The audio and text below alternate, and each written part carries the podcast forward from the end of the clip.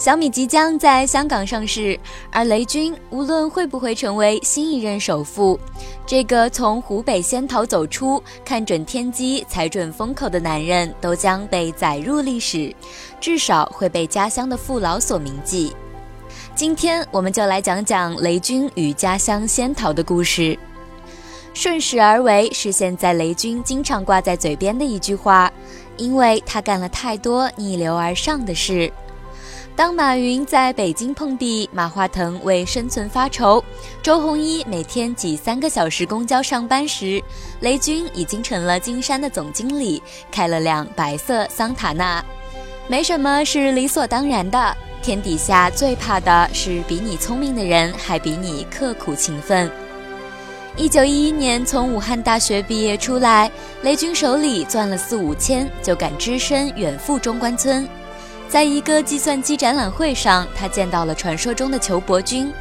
雷军的名片只印了自己的名字和呼机号码，裘伯君则满身名牌。名片抬头是香港金山副总裁。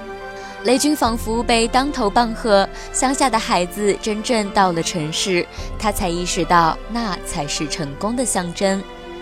雷军是教师家庭出身，对自己要求颇严。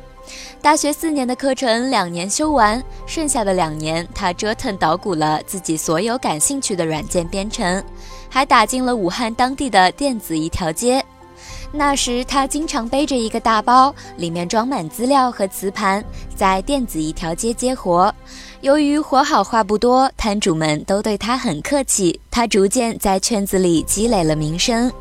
进了中关村以后，他凭自己的能干结识了更多的 IT 大佬，追随裘伯君的步伐，雷军进了金山，江湖地位由此奠定。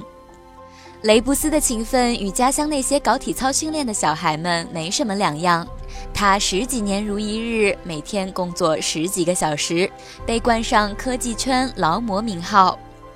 刚进武大时的他有午睡的习惯，但其他人不午睡，他就担心别人学到了自己不知道的知识，硬生生把这个习惯给改了。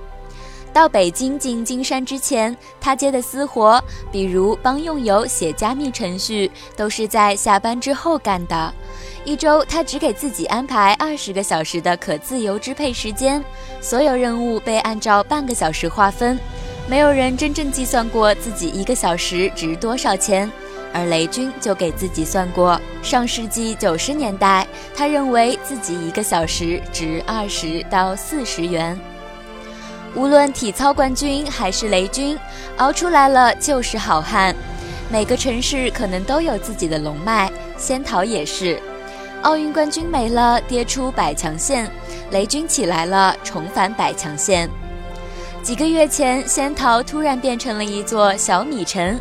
雷军把小米全球供应商大会搬来了，他对着微博上一千五百多万粉丝和三星、高通这些外国人大谈当地特色菜绵阳三珍。大会那天，从武汉天河机场开始，红衣、蓝衣两个版本的吴亦凡就在大道两边上秀小米手机，整个仙桃的广告牌更是被小米包圆了。大巴车上也刷满了小米的 logo。雷军与家乡的关系从没像过去这一年那样亲密过。他掐指算过，半年多时间回了湖北七次，清明节回去祭祖，端午节回去赛龙舟，过年也可能在仙桃。仙桃小米之家在微博上剧透了这个消息：门店装修从原来的仙桃体育馆底商挪到对面的武商仙桃购物中心。官微也会艾特雷军回去检阅。现在，雷军不仅是整个仙桃排名第一的名人，还是湖北半个世纪以来最有名的企业家。他已经成为了仙桃的新名片。他会像体操一样改变仙桃吗？也许这要看小米能走到怎样的高度了。偶尔，当地有些人还是会发发牢骚。什么时候雷军能像刘强东一样把工厂开回仙桃，给村里一人发一万块呢？